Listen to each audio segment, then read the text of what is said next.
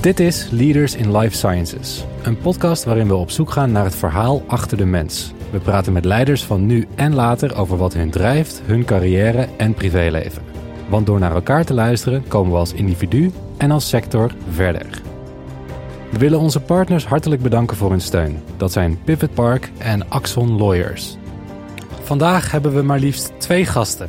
Gast nummer 1 is de CEO van Galapagos en heeft vele bijnamen, waaronder de Pharmapaus. En deze bijnaam is niet overdreven, want zijn invloed die reikt tot in het Witte Huis. Als je dat in front of Donald Trump en ik dan uh, van het grootste farmabedrijf in de wereld, zei dan toch van ja, wij zullen toch wel 18 maanden nodig hebben om dat te doen. Want we moeten bewijzen dat het werkt, maar ook dat het veilig is.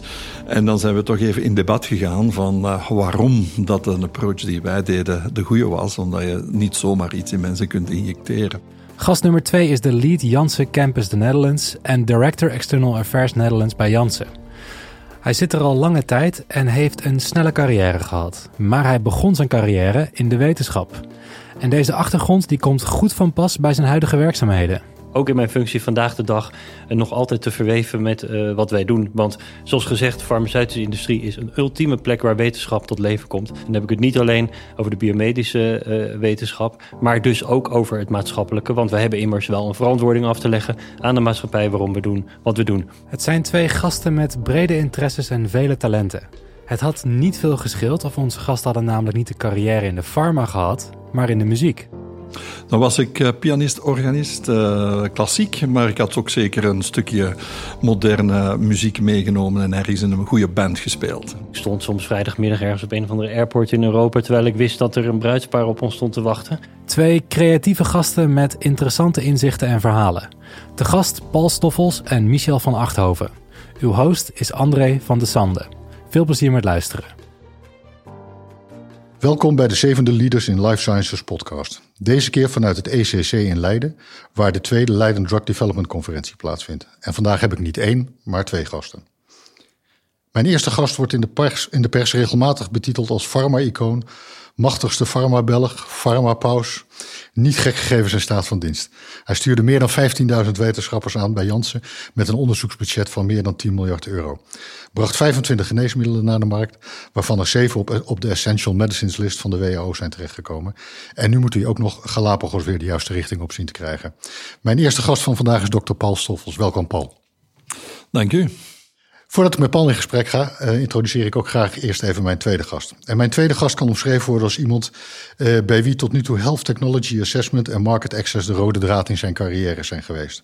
Maar gezien de snelle carrière is hij ook wel een beetje een jobhopper binnen hetzelfde bedrijf. En wie wist dat hij meer, meer dan 250 bruiloften had meegemaakt.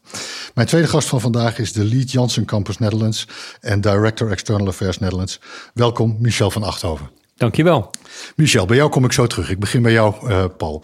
Als we terug naar, gaan naar jouw begin, hè, dan uh, kan ik zeggen dat je op 8 maart 1962 in Turnhout geboren bent en opgegroeid bent in Achtel Rijkenvorsel. Dat was niet heel toevallig in de buurt van waar Jansen toen al stond. Hoe, hoe kwam dat? Wel, mijn, uh, mijn ouders die, uh, zijn van die regio. En uh, mijn vader heeft heel vroeg um, in 1958 begonnen als jong ingenieur bij Janssen. Als eerste chemisch ingenieur voor de productie op te starten. Zo, ik ben eigenlijk al voordat ik geboren was verbonden met Janssen. maar het was wel nooit mijn bedoeling om voor Janssen te gaan werken. Ik heb altijd de bedoeling gehad om eerst muzikant of arts te worden. Dat is dan arts geworden.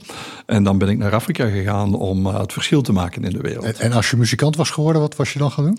Dan was ik uh, pianist, organist, uh, klassiek. Maar ik had ook zeker een stukje moderne muziek meegenomen en ergens in een goede band gespeeld. Uh, en wat, wat, wat, wat, had de wat heeft de keuze bepaald uiteindelijk om voor geneeskunde te kiezen? Om impact te maken in de wereld. als je muziek doet, kan je impact maken lokaal, regionaal. Impact maken in de wereld op gezondheid was uiteindelijk toch wel een grote missie van mij.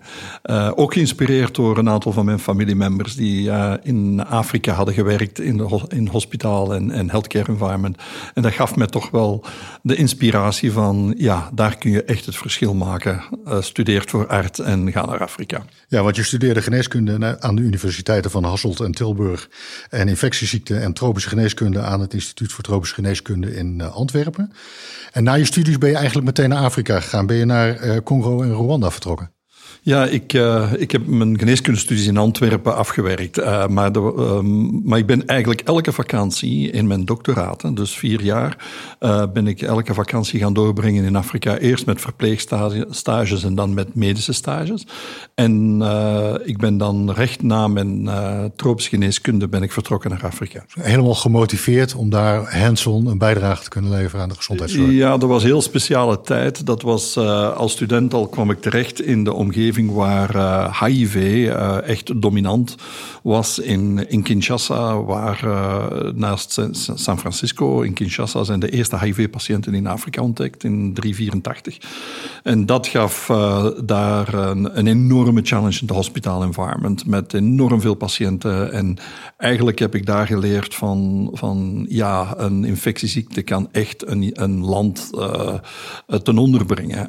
13, 15 procent van de mensen waren daar toen En dat heeft mij geïnspireerd om op HIV te beginnen werken. Ja, en ben je samen met je vrouw daar naartoe gegaan of ben je alleen gegaan? Nee, altijd zoveel. Uh, we zijn samen daar naartoe gegaan. Uh, trouwens, we hebben vier kinderen, waarvan er twee geboren zijn tijdens de periode dat wij in uh, Congo waren. Dus we zijn daar met de familie voor vier jaar hebben wij geleefd. drie jaar in Congo, één jaar in Kigali in Rwanda. Ja, en uiteindelijk vanwege de oorlogssituatie teruggekeerd naar België.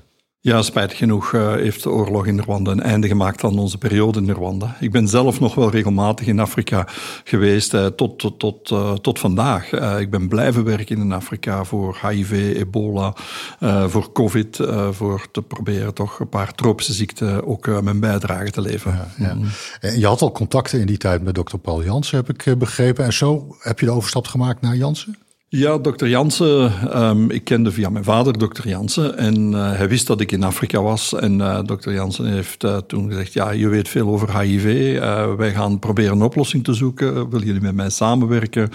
En zo ben ik in contact geraakt met dokter Jansen, een fascinerende persoon, die zelf 80 nieuwe geneesmiddelen heeft ontwikkeld. Ik dacht, als iemand het kan, is hij het wel. Ja, ja. Je kwam wel opeens in een heel andere omgeving terecht, daardoor weer vanuit Afrika terug naar een, een onderzoeksomgeving in, in België. Ja, toch wel, maar tegelijkertijd uh, was het ook mijn rol in de company om, om het klinisch onderzoek te doen. Dus ik reisde heel veel naar de verschillende hospitalen in de wereld om met artsen te werken op uh, het testen van de nieuwe geneesmiddelen, die toen maar heel weinig impact hadden. Maar toch, we hebben daar veel van geleerd en ik heb heel veel gecombineerd in Janssen Beersen doorgebracht, maar ook in de hospitalen waar we klinisch onderzoek deden. Ja, ja je carrière heeft sinds die tijd natuurlijk een hoge vlucht uh, genomen bij Janssen. Heeft veel verschillende stappen in je carrière gemaakt. Ja, ik ben uh, ik was hoofd van infectieziekten in mijn vroege dagen met dokter Jansen. Ik heb dan uh, de stap gezet om toch zelf een biotechbedrijf op te starten samen met mijn collega Rudy Bouwels, Typotech en Virco. En dat zijn dan gefocust op HIV. Dat is dan terug overgenomen door J&J, omdat we goede geneesmiddelen hadden en ik had geld nodig om, om ze te financieren, om ze te ontwikkelen. En ja, van de zeven geneesmiddelen die we gestart zijn in Typotech, hebben ze alle zeven de markt bereikt. Dus alle, en dan ben ik hoofd van R&D van Janssen geworden, in opvolging van... Uh, Dr. Paul Jansen en zijn voorgangers. Ja, ja, toch begreep ik net, je, je sprak uh, net uh, op het congres uh, hier vandaag. Ik begreep ook wel dat er met enige nou, sceptisch gekeken werd naar datgene wat jullie bij Virco aan het ontwikkelen waren. Ja, dat was eigenlijk een eerste observatie dat van HIV-resistentie. Mensen geloofden, waren zo, geloofden zo in die nieuwe HIV-geneesmiddelen, maar niemand stond stil bij het, bij het feit dat die maar kort werkte. Die werkte maar een paar weken tot een paar maanden. Ja. En wij zijn dan beginnen biologisch meten van wat doen die virussen.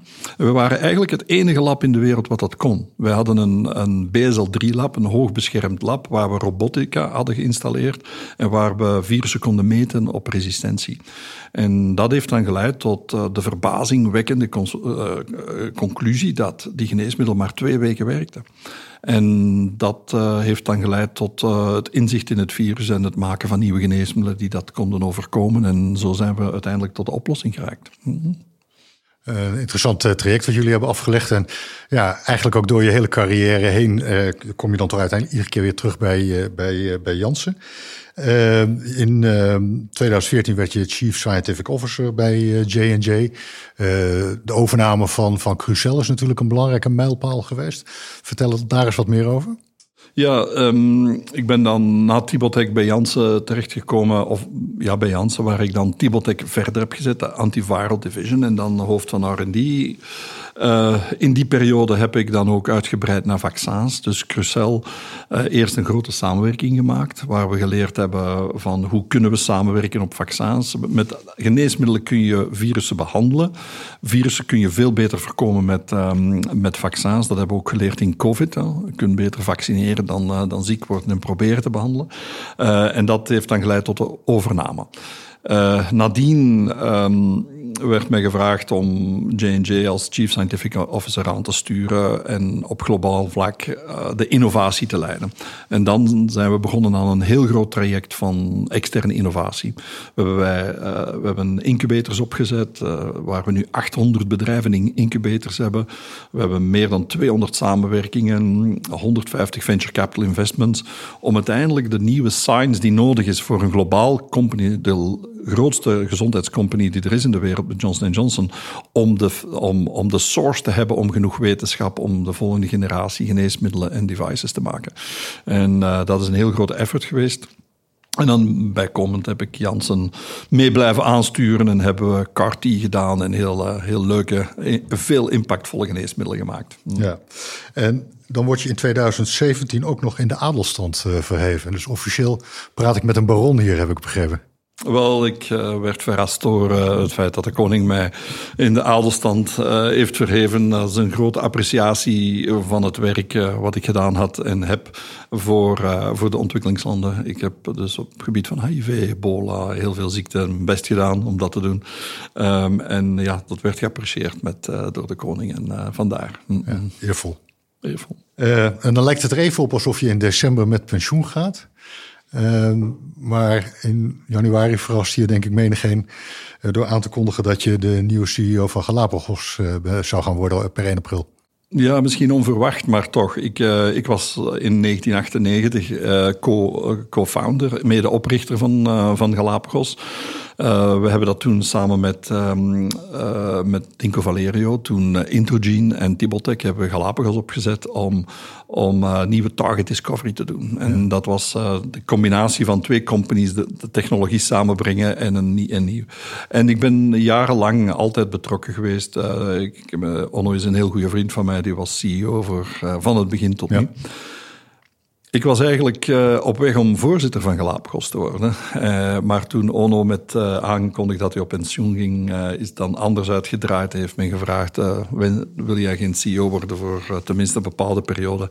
En dat wil ik graag doen om een paar nieuwe initiatieven, initiatieven te nemen en Galapagos terug op koers te zetten. Ja, nou, daar ligt een mooie uitdaging, maar daar kom ik zo meteen even verder op, op terug. Michel, over naar jou.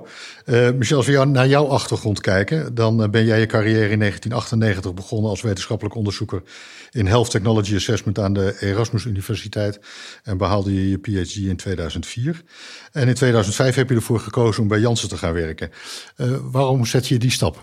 Um, nou, laat ik voordat ik die vraag beantwoord, is uh, beginnen met het feit dat ik in ieder geval één parallel hoorde tussen het verhaal van Paul en mijzelf. Want als rechtgeaard kind van de jaren 70 groeide ik op in een huis waar in ieder geval een elektronisch orgel aanwezig uh, was. Dat wil ik toch even benoemen. Toen de tijd een heel populair uh, instrument. Uh, en dat heeft ook geleid tot een bepaalde passie van mijzelf. Zo kwam je waarschijnlijk op die Zo 250 bruiloften. bruiloften. Ja, precies. Ik weet niet of er 250 waren, maar het waren er in ieder geval veel. Maar daar gaan we het wel echt zo nog eventjes over, ja. over hebben. hoe ben ik zo gekomen? Nou, ik heb gezondheidszorg, beleid en management gestudeerd. Met als afstudierichting Health Technology Assessment. Want dat was een wat technischere route daarin.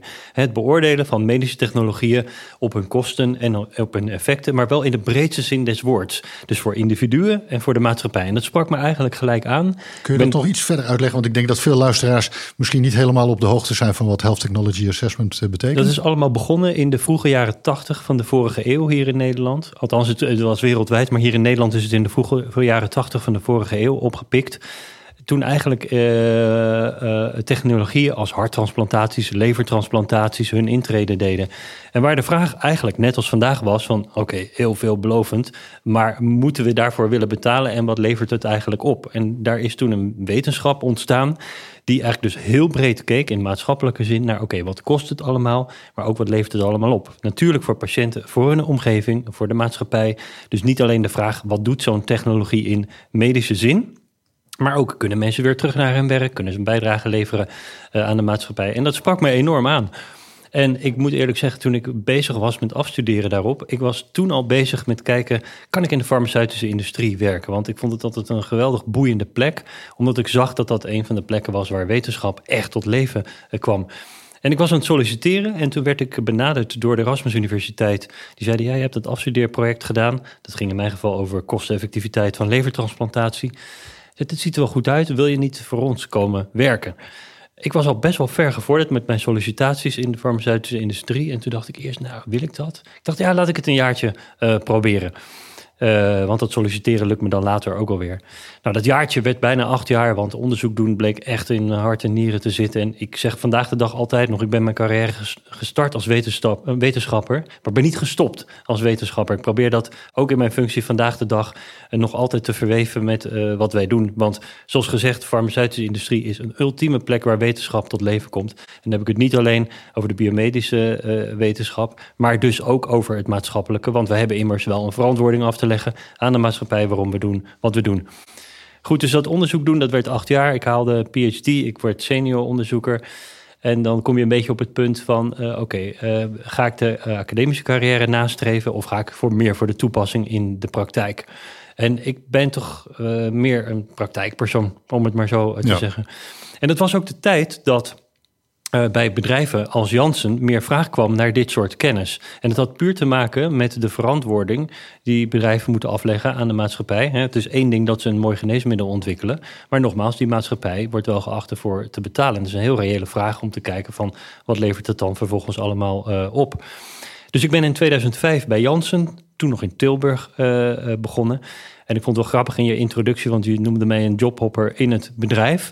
Uh, maar dat is eigenlijk meer een, uh, laat ik zeggen, testimonial van het feit dat deze, de behoefte aan deze expertise steeds meer is toegenomen. Dus ik begon in mijn eentje op dit vakgebied in onze Nederlandse vestiging in uh, Tilburg. En in de loop der jaren heb ik daar een enorm team op kunnen bouwen. En ook veel mogelijkheden gehad bij Janssen om ervaring daarmee op te doen. Zowel uh, nationaal als internationaal. En ook in wat aanpalende uh, specialiteiten die wij in, uh, in huis hebben. Dus Jans heeft mij gewoon prachtige kansen geboden om ja, een brede ontwikkeling na te streven. Bent eigenlijk precies op het goede moment ingestapt. Ja, hè? Op het moment dat deze uh, uh, wetenschap echt een hoge vlucht begon te nemen. Ja. Dat er steeds meer vraag naar kwam. Dat er steeds ja. meer discussie kwam over de prijs van geneesmiddelen. En de waarde van geneesmiddelen. En je hebt eigenlijk die hele ontwikkeling meegemaakt, of niet? Dat was geen vooraf gepland iets. Maar later heb ik me dat ook gerealiseerd. Van ja, de, de timing was right, om het maar zo te zeggen. En precies wat jij ook aangeeft. Er, er kwam aanvankelijk steeds meer vraag naar verantwoording. En ik denk dat uh, in Nederland speelde zo vanaf 2010 ongeveer ook steeds meer die vraag kwam van ja, waarom kost het wat het kost? Uh, en ja, daar, dat, dat, dat speelde mee in de verdere ontwikkeling daarvan. Na elf jaar Jansen maak je dan uiteindelijk de overstap naar, naar Gilead. Daar ligt misschien ook nog een klein parallelletje uh, met Galapagos en Gilead uh, en jouw ja. ervaring daar. Uh, de andere parallel is dat jullie allebei uiteindelijk weer terugkeren op het, op het oude nest. Want jij bent na twee jaar ja. ook weer teruggekeerd bij, bij Jansen in 2016. En sinds dit jaar, 2022, ben je campuslead voor de Nederlandse Jansen-vestigingen. Ja. Wat, wat houdt dat nou precies in, campuslead? Nou, dus wij hebben in Nederland het voorrecht, net als in België overigens, om als Janssen uh, meerdere vestigingen, meerdere entiteiten te hebben. Uh, die variëren van RD, productie, manufacturing, supply chain tot commercialisatie uiteindelijk. Um, en die entiteiten die rapporteren, die hebben hun eigen rapportagelijnen naar onze internationale organisatie. Uh, en tot een aantal jaren geleden, was, laat ik zeggen, kon de samenhang tussen die activiteiten in Nederland nog beter. Want de gezamenlijke positionering naar buiten toe, maar ook de samenwerking over die verschillende bedrijven heen binnen, eh, daar was gewoon nog ruimte voor verbetering. Um, dus mijn voorganger heeft daar een fantastische basis uh, mee gelegd uh, vanaf 2018. Uh, mijn voorganger Bart van Zijl Langhout, met ook een grote historie binnen het Janssen-concern. Ja. En uh, ik werd vorig jaar gevraagd om uh, dat stokje van hem over te nemen, wat uiteraard heel eervol is.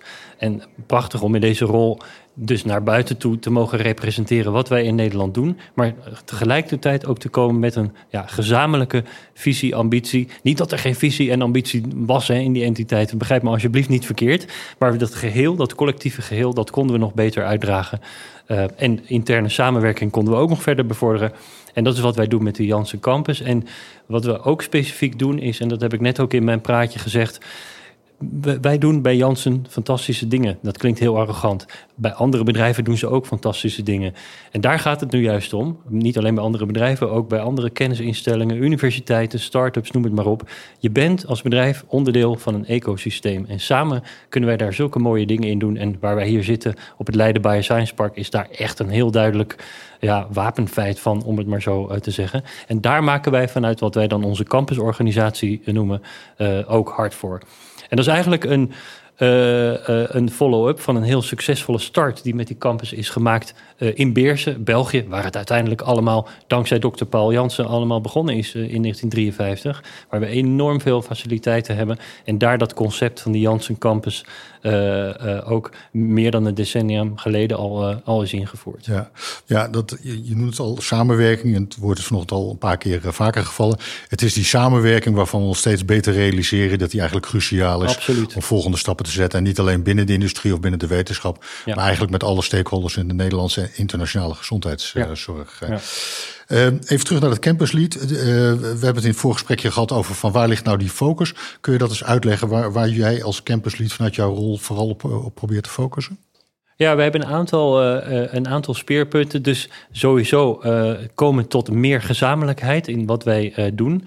Dan ook in Nederland laten zien uh, hoe groot we zijn. En nogmaals, dat klinkt heel verwaand of arrogant, maar dat is nodig om impact te hebben op die samenwerking en met die omgeving. Je moet laten zien wie je bent, je moet laten zien uh, wie je doet. En daarnaast zeggen wij, ja, wij hebben een dermate schaalgrootte Um, als je kijkt naar de positie van Janssen, bijvoorbeeld in termen van R, uh, private RD-investeringen in Nederland, zijn wij nummer drie na zeer bekende namen als ASML en Philips. Ja. En als je zo groot bent, dan ben je het aan je omgeving verplicht om ook een positieve impact te hebben ja, op de omgeving waarin je opereert of op het beleid dat hiervoor in Nederland wordt gemaakt. Nou, dat proberen wij ook te doen. Uh, en ten derde um, werken wij ook aan de positionering van Nederland binnen ons internationale concern. Want wij uh, hebben veel in Nederland, we investeren veel in Nederland, maar het is geen gegeven in de zin dat hè, Janssen, Johnson Johnson is een internationaal opererend concern. En als er ergens investeringen moeten worden gedaan, klinisch onderzoek wordt uitgezet, dat kan in principe over heel de wereld.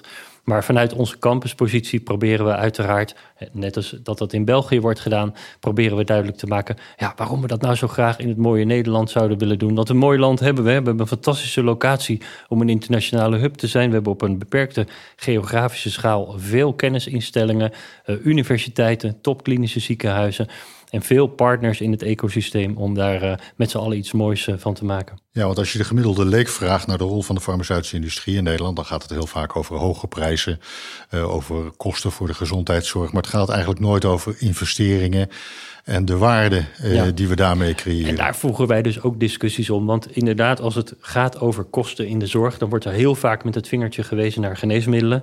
Terwijl uiteindelijk de uitgaven aan geneesmiddelen in Nederland slechts 7% van de totale zorgkosten uh, uitmaken. Daarmee bungelen wij overigens in Nederland echt ver onderaan in Europa. Dus dat is een verkeerd beeld dat daar heerst. Terwijl wat er tegenover staat, de, de, als je kijkt naar de exportwaarde van medicijnen en medische hulpmiddelen in Nederland, is bijna 10% van onze nationale uh, export. Dus het is, een, het is niet alleen een sector die uiteraard veel voor patiënten, want daar doen we het allemaal voor, uh, oplevert, maar ook voor, ons, ja, voor het welzijn van ons allemaal via onze economie.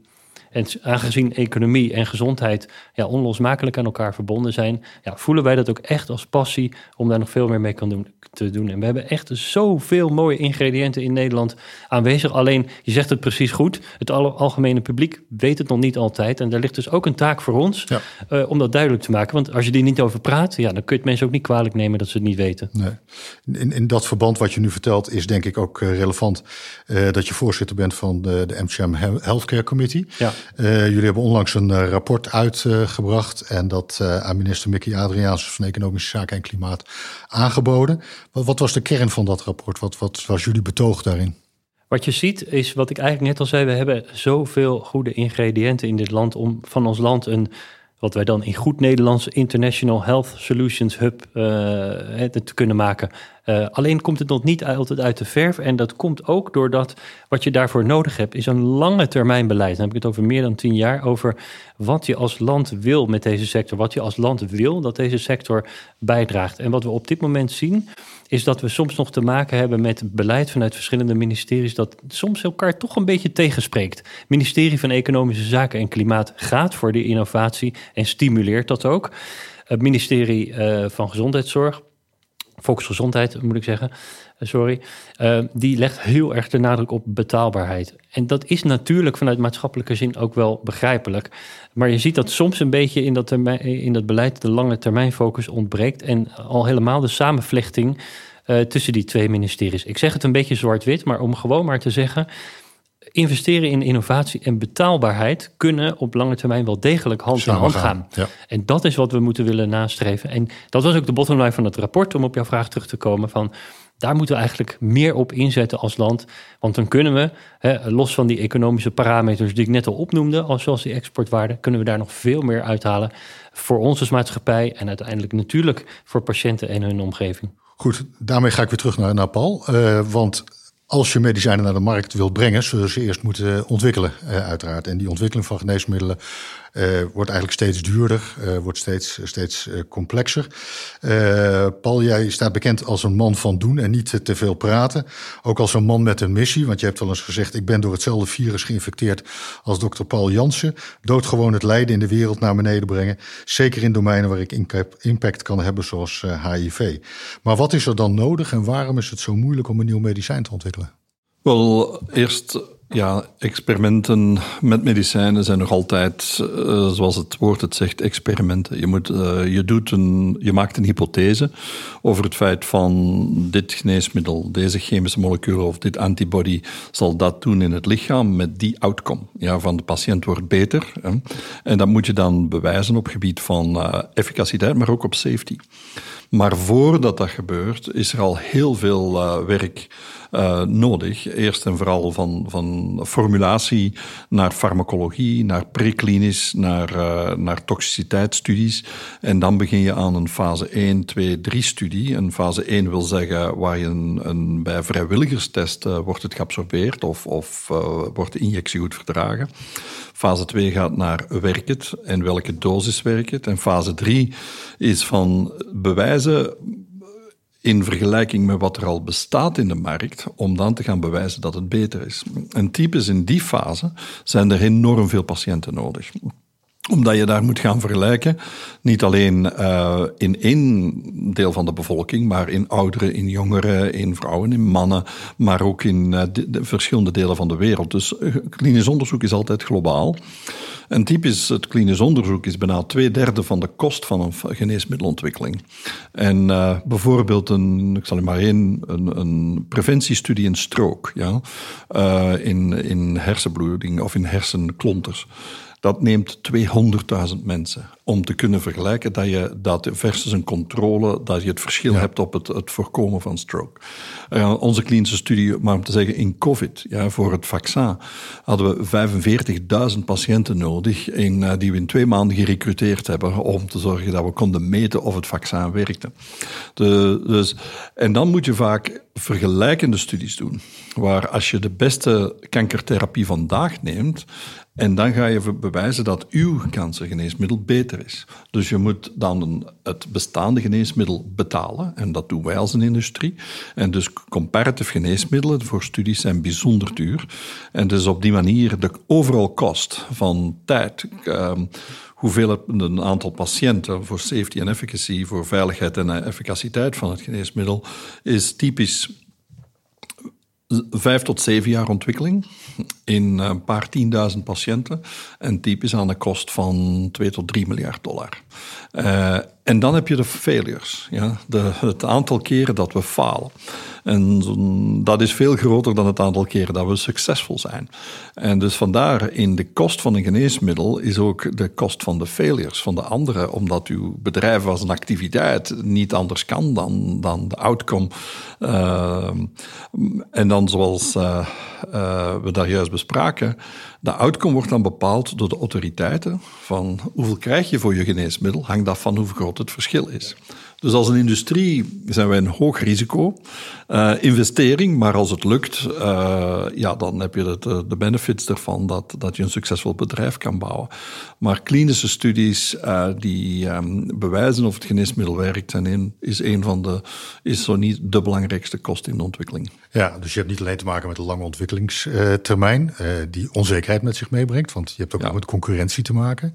je hebt te maken met het feit dat sommige nieuwe geneesmiddelen de eindstreep niet, niet halen, zoals je zegt. Hè. Het is uitermate kostbaar om een nieuw geneesmiddel wat in ontwikkeling is in fase 3 om dat stop te moeten zetten. Want dan heb je toch alweer een groot deel van, van de investering gedaan. Dus het ondernemersrisico, om het zomaar te nemen voor een farmaceutisch bedrijf, is gigantisch groot. Ja, is, is zeer groot, maar je kan, dat, je kan dat inperken door met heel veel kennis te werken. En dus met focus, waar je mensen hebt, specialisten, in bepaalde ziekte-areas met heel veel ervaring die de beslissingen nemen. En ik heb altijd een heel simpel way of saying is van mensen die de beslissing nemen moeten weten waar ze over spreken.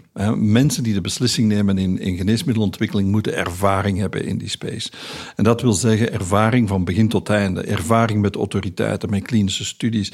Wat zijn de vereisten in de wereld? Niet alleen in Europa, maar ook in de US, Japan, rest van de wereld. Hoe kunnen we de, de, de, de vereisten te coördineren in ons klinisch programma, zodat we wereldwijde geneesmiddelen kunnen brengen. En dat is uh, zeer ervaren teams, uh, niet alleen op therapeutic areas, hè, dan, als we nu bijvoorbeeld zeggen oncologie. Nee, vandaag gaat dat naar longkanker, gaat dat naar hema, uh, lymfoma, gaat dat naar zeer specifieke fields. HIV is een andere ontwikkeling dan hepatitis C. En je hebt specialisten nodig op elk terrein met ervaring om dat goed te doen. En daardoor kan je het risico naar beneden halen door beter inzicht. En uh, door die kennis kan je het toch wel met redelijke kans van slagen uh, eraan beginnen. Ja. Maar je kan niet alles doen. Je kan maar op bepaalde zaken heel goed zijn. Ja. Ja, want als je dan bijvoorbeeld over HIV of ebola hebt, eh, dan zie je ook dat er andere partijen aansluiten, zoals de Bill en Melinda Gates Foundation, eh, Global Fund. Eh, dus ook die samenwerking is, is, is van groot belang. Ja, geneesmiddelen waar eigenlijk geen westerse markt voor bestaat, zijn heel moeilijk te ontwikkelen. als je naar landen gaat, zoals in, in Midden-Afrika, waar men 10 dollar per persoon per jaar heeft voor healthcare, ja, dan kan je al inschatten van daar je kan zelfs geen nieuw geneesmiddel ontwikkelen voor die, die gebieden uh, waar je kan van verwachten dat het kan terugbetaald worden. En daar uh, zijn dan heel wat organisaties die mee, mee, meewerken. Zowel van Europese kant, maar ook van Amerikaanse kant. En dan de Bill and Melinda Gates Foundation, de Wellcome Trust. Uh, en als je een geneesmiddel maakt voor, um, voor ebola of een vaccin, dan krijg je heel veel steun. Als, hetzelfde voor tuberculose krijg je heel veel steun. Zowel met de ontwikkeling, maar ook met de, met, uh, later met de distributie en het beschikking stellen voor patiënten. Ja, ja niet iedereen is altijd overtuigd van, uh, van het belang van de industrie. Of zelfs het, het, het geloof in uh, corona wordt nog wel eens ter discussie gesteld. Ik heb begrepen dat jij zelf persoonlijk Donald Trump daarvan overtuigd hebt dat corona iets serieus was. Wel, ik heb de gelegenheid gehad om met Donald Trump in een meeting te zitten waar de bespreking gebeurde van de vaccins. En um, van hoe snel en hoe impactvol we dat zouden kunnen doen. En ik had de tegenslag dat ik zat naast iemand die zei van, we kunnen een vaccin maken in 24 uur. En uh, als je dat in front of Donald Trump en ik dan uh, van het grootste farmabedrijf in de wereld, zei dan toch van, ja, wij zullen toch wel 18 maanden nodig hebben om dat te doen. Want we moeten bewijzen dat het werkt, maar ook dat het veilig is. En dan zijn we toch even in debat gegaan van waarom dat een approach die wij deden de goede was. Omdat je niet zomaar iets in mensen kunt injecteren. Dus dat was heel, heel amusant maar ook wel heel impactvol, omdat dat was in de presence of, of het hele senior government um, gebeuren in de US, die dan uiteindelijk heel sterk hebben samengewerkt. We hebben het vaccin niet kunnen doen zonder Tony Fauci met zijn team, zonder Barda. De US government heeft samen met de Europese government heeft enorm samengewerkt. Dus ja, en dat leidt dan tot meetings met uh, presidenten van de wereld. ik heb er zo'n paar gezien. Indrukwekkend. Eh, ga ik toch weer even terug naar de markt. Kom ik weer bij jou terug, uh, Michel. Uh, ik denk dat wel duidelijk is dat het belang van nieuwe medicijnen naar de markt brengen.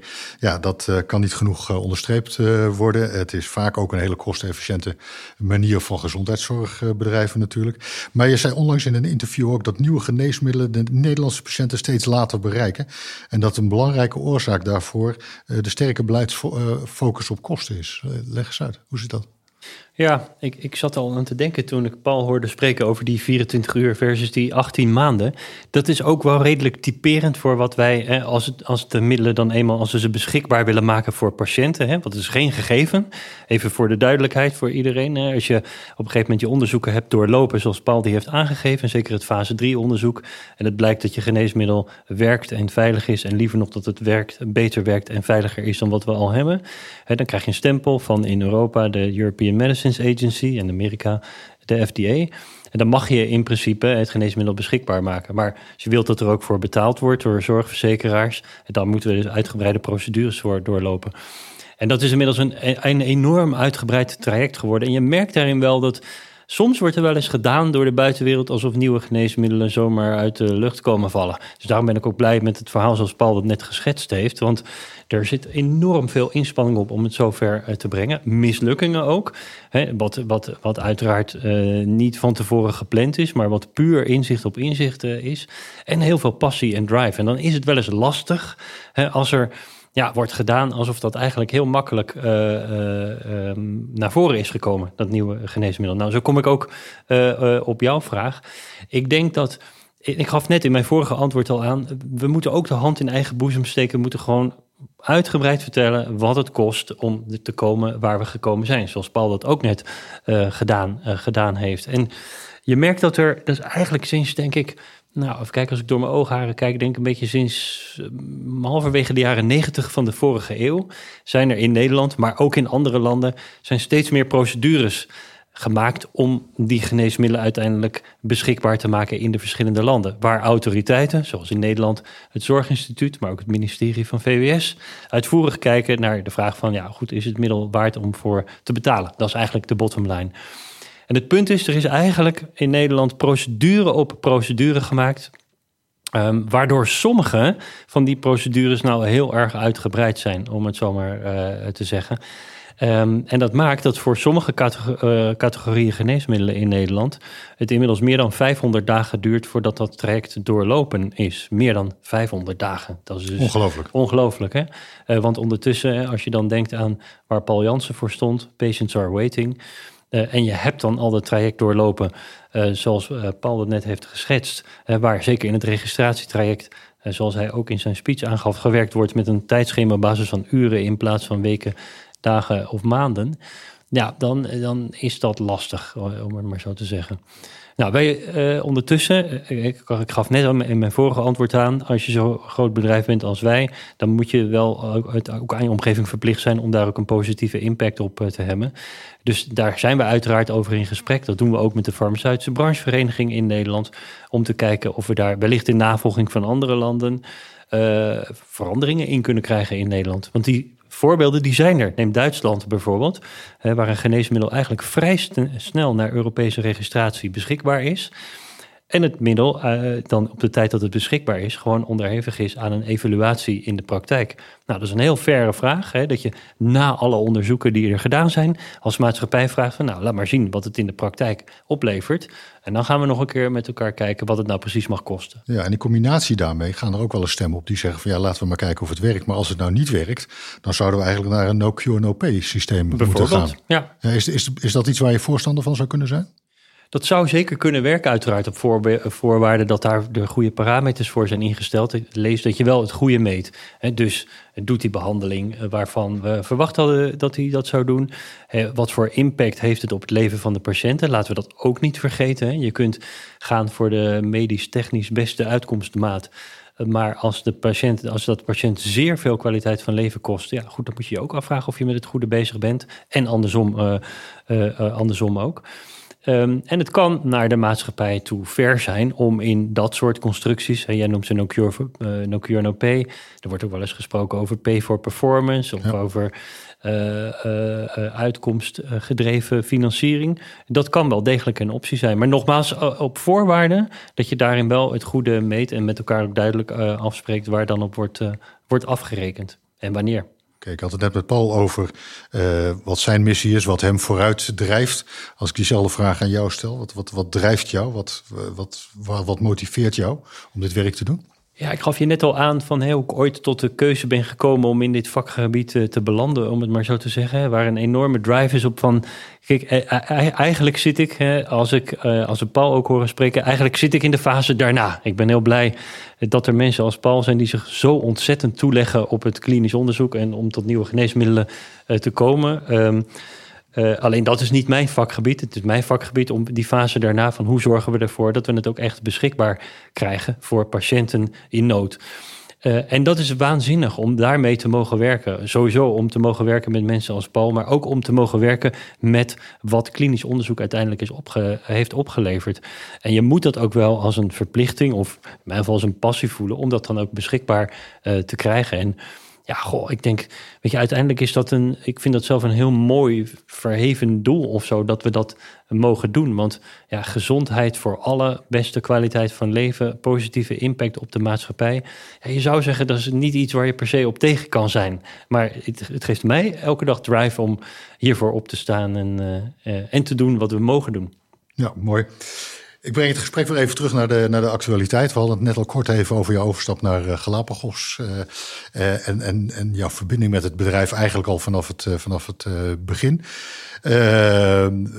uiteindelijk, nou ja, het leek erop alsof je met pensioen ging, zei ik net al.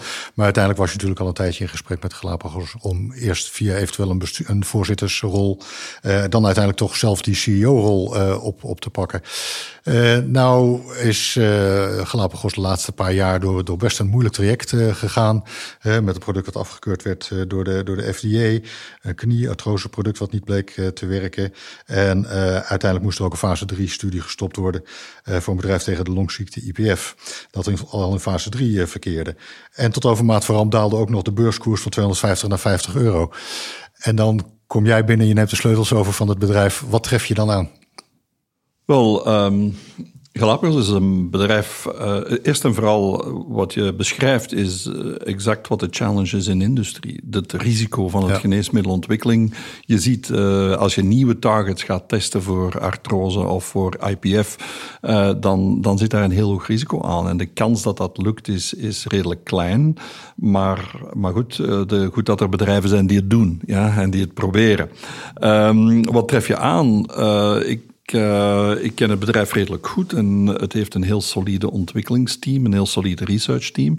Um, um, maar als je de, wat, wat je aantreft is nu, we moeten accelereren in de pipeline. We moeten nieuwe geneesmiddelen, omdat er een aantal gefaald zijn, um, moeten we nu uh, accelereren. En dat maar kan dat je. Doe je niet van binnenuit, tenminste, niet van dat, binnenuit de organisatie op de korte termijn. Natuurlijk. Je kan niet van basisresearch beginnen om dat te doen. Dus we moeten ons uh, richten op samenwerkingen. En uh, op uh, verschillende terreinen. Ofwel samenwerkingen waarbij een stuk doen, anderen een stuk doen. Samenwerken op nieuwe targets, op, nieuw, uh, op nieuwe geneesmiddelen. Maar ook eventueel acquisities en op nieuwe technologieën. Small molecules, de chemische manier om geneesmiddelen te maken, is een zeer lange en uitgebreide manier. Dat, uh, dat uiteindelijk small molecules, zoals we ze noemen, kleine moleculen, dat zijn chemische moleculen, die kunnen wereldwijd heel gemakkelijk verspreid worden. Eens dat je weet dat je geneesmiddel hebt, kan je het wereldwijd brengen op een heel simpel manier. Dat staat HIV vandaag, we kunnen dat wereldwijd met uh, trippeltherapie behandelen, omwille van het feit dat het uh, chemische moleculen zijn. Maar de meest advanced geneesmiddelen vandaag komen uit wat, ze noemen, wat we noemen new, modalities. En dat is ofwel gene therapy, celtherapie, antibodies. zijn momenteel nog veel moeilijker te maken, maar kunnen veel meer getarget zijn. Dus je kan in heel vroeg stadium gaan testen, werken die ja dan nee en eigenlijk al die risken of het risico er voor een heel groot stuk uitnemen in vroeg stadium, maar ook enorm impact hebben op de ziekte. En dat hebben we, zijn we nu aan het bewijzen met, uh, met CAR-T, met gemodificeerde T-cellen, waar je uiteindelijk de patiënt zijn bloedstal neemt, witte, witte bloedcel afneemt, dat door een, door een incubator um, uh, laat lopen waar die, waar die cellen worden geactiveerd tegen de specifieke tumor in uw lichaam. En dat kan vandaag. Dan worden zeven dagen later die cellen terug in uw lichaam gebracht en uh, gaan die zeer specifiek het tumor in heel het lichaam elimineren. Dat is natuurlijk een heel complex proces, maar het leidt wel tot een heel dramatische impact op een, op, voornamelijk vandaag op hematologische cancers. En dat soort van processen kunnen we veel sneller doen, omdat het heel hoog impact, nieuwe technologie en uh, dat de hoogmedische nood. En dus we zijn begonnen aan een oncologietraject met een aantal geneesmiddelen en we zullen ook datzelfde type traject inzetten voor andere indicaties. En op die manier op een korte termijn uh, nieuwe geneesmiddelen in de pijplijn krijgen en het, terug het verschil maken, kunnen maken voor patiënten. Ja, en de overname van Cellpoint past dus perfect in die, in die strategie. Eén, één commentaar. Het uh, is een van onze eerste geneesmiddelen in de markt. Is vandaag wel op de markt in Europa en Japan. Uh, het is niet geslaagd in de US, omdat de FDA twijfels had bij de hoge dosis. En we zien, um, we zien nu toch wel in Europa een, ook een, een zeer goed commercieel succes. Zo aan de ene kant commerciële organisatie Europa, aan de andere kant de goede development organisatie organisatie die in staat is om verschillende geneesmiddelen door de pijplijn te halen. Dus dat heb ik aangetroffen. En een redelijke financiering die het toelaat om de volgende jaren door te gaan. Ja, want wat dat betreft is de rol van Gilead natuurlijk ook een belangrijke. Ja, dat is heel belangrijk. Eh, Gilead is een zeer sterke partner die ons Amerikaanse commerciële partner is. Of rest van de wereld noemen wij dat. Eh, wij doen Europa, eh, Gilead doet de andere delen van de wereld. En dat geeft ons de mogelijkheid om zowel de kennis van een groot bedrijf mee binnen te brengen als de, als de ultimate market capacity in de wereld, waar dat, uh, het heel, ook heel complex is om een globale organisatie op te zetten om wereldwijd geneesmiddelen te brengen. Maar daar, vandaar kunnen wij focussen op nieuwe geneesmiddelen ontwikkelen. Wij doen Europa, zij doen de rest van de wereld. En dat geeft ons een, uh, toch een globaal uh, mogelijkheid voor heel snel nieuwe geneesmiddelen te brengen. En dan, dan word je aangekondigd als, als de nieuwe CEO in, in januari van dit jaar. En dan schiet de beurs omhoog. Uh, het bedrijf is een enkel op 600 miljoen meer uh, waard. Uh, hoeveel druk legt dat op je? Wel, dat is een, natuurlijk een positieve appreciatie van dat, dat er verwacht wordt dat ik het verschil kan maken. Maar, maar ja, het verschil maak je niet op een week of twee weken. Het verschil maak je over de volgende drie tot vijf jaar. Ja? En dus laten we binnen drie tot vijf jaar nog maar spreken of hoe dat de beurskoers evolueert. Ja, ja oké. Uh, dit gaat natuurlijk heel erg over gezondheidszorg van mensen, over leven, over gezond blijven, et cetera. Uh, mooiste begin van het leven is natuurlijk... Jij bent net vader geworden dit jaar, heb ik begrepen. Vorig jaar. Vorig jaar ben je vader eh, geworden. Wat, wat voor impact heeft dat uh, op jou gehad, Ja, Michel? veel. Kijk, het is zo... ja, de luisteraars kunnen dat hier niet zien. Maar laat ik zo zeggen dat ik ben wat later dan gemiddeld... voor de eerste keer vader geworden in het leven. We zullen niet naar de details vragen. Ik, ik, had niet gedacht dat ik dat nog ging meemaken uiteindelijk. Maar uiteindelijk ben ik wel heel blij dat ik het nog heb mogen, mogen meemaken. Ja, en ik ga daar niet in de details treden maar laat ik het erop houden dat alle clichés waar zijn. Maar dus ook echt je kijk op de wereld, over wat er toe doet, zou ik maar zeggen. En als je dan bezig mag zijn, hè, met wat ik net in mijn vorige antwoord ook al aangaf, wat, eh, met iets wat uiteindelijk gaat over de gezondheid van ons allemaal. Gezondheid van onze medemens. Uh, en met daarbij ook nog een positieve impact op de maatschappij. Hè, met alles wat wij bijvoorbeeld vanuit Nederlandse Campus Team proberen te doen. Dan heb ik het dus niet alleen over het beschikbaar maken van nieuwe medicijnen, maar ook het investeren in onderzoek, het investeren in de maatschappij. Uh, ja, als je dat, dat, laat ik zeggen, het geeft nog meer drive dat ik doe, uh, dat, dankzij dat ik ja, dat ik dit nieuwe leven heb mogen ervaren, om het maar zo te zeggen. En, en, en hoeveel tijd blijft er dan nog over om in bandjes te spelen? Want je nou, die is, er, die is er dus niet meer, niet, inderdaad. Nee, nee, nee. je had het er in je introductie al even over. Ik heb dus, en ik gaf wel aan, dat is blijkbaar een parallel tussen Paul en mijzelf, dat we allebei iets kunnen met uh, instrumenten met toetsen erop. Ik heb dat heel lang uh, gedaan in een coverband, wat een enorme mooie uitlaatklep was. Maar goed, dat was dus in de tijd dat ik nog geen, uh, geen kind had. En dat was in de tijd dat ik eigenlijk net bij Jansen begonnen was. En ik kreeg toen van Jans een paar fantastische opportuniteiten, waaronder wat internationale functies. Uh, en toen werd dat gewoon te veel, want ik stond soms vrijdagmiddag ergens op een of andere airport in Europa, terwijl ik wist dat er een bruidspaar op ons stond te wachten. Ja, denk, ja dat is niet handig meer, maar uh, ik, ik hoop dat nog wel weer eens een keer op te pakken. Ja, en jouw passie voor orgelmuziek kwam net eerder ook al uh, naar voren. Uh, kom jij er nog aan toe? Of? Nee, ik kom niet meer echt aan orgel uh, spelen toe, maar ik heb het toch voor ongeveer 20, 30 jaar gedaan in, in verschillende kerken dan. Ik ben een klassiek kerkorganist in, uh, in Hoogstraat en Achtel, de, de plaats waar ik opgegroeid ben, maar ook in de omstreken. Ik heb het altijd met veel plezier en passie gedaan. Ik denk dat uh, muziek en science en uh, wetenschap samengaan. in de klassieke muziek zit heel veel wiskunde. Ja, um, uh, nee, ik heb er heel lang.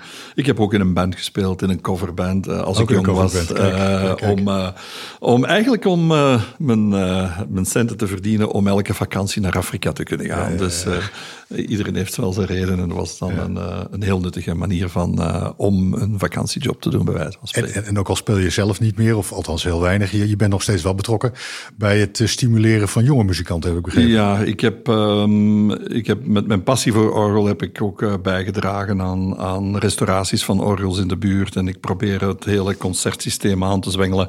En dus uh, jonge organisten geef ik de mogelijkheid om concerten te geven, maar ook om hun eerste cd op te nemen, zodat ze zich kunnen presenteren als jonge, als jonge, jonge muzikanten, jonge ja. talenten.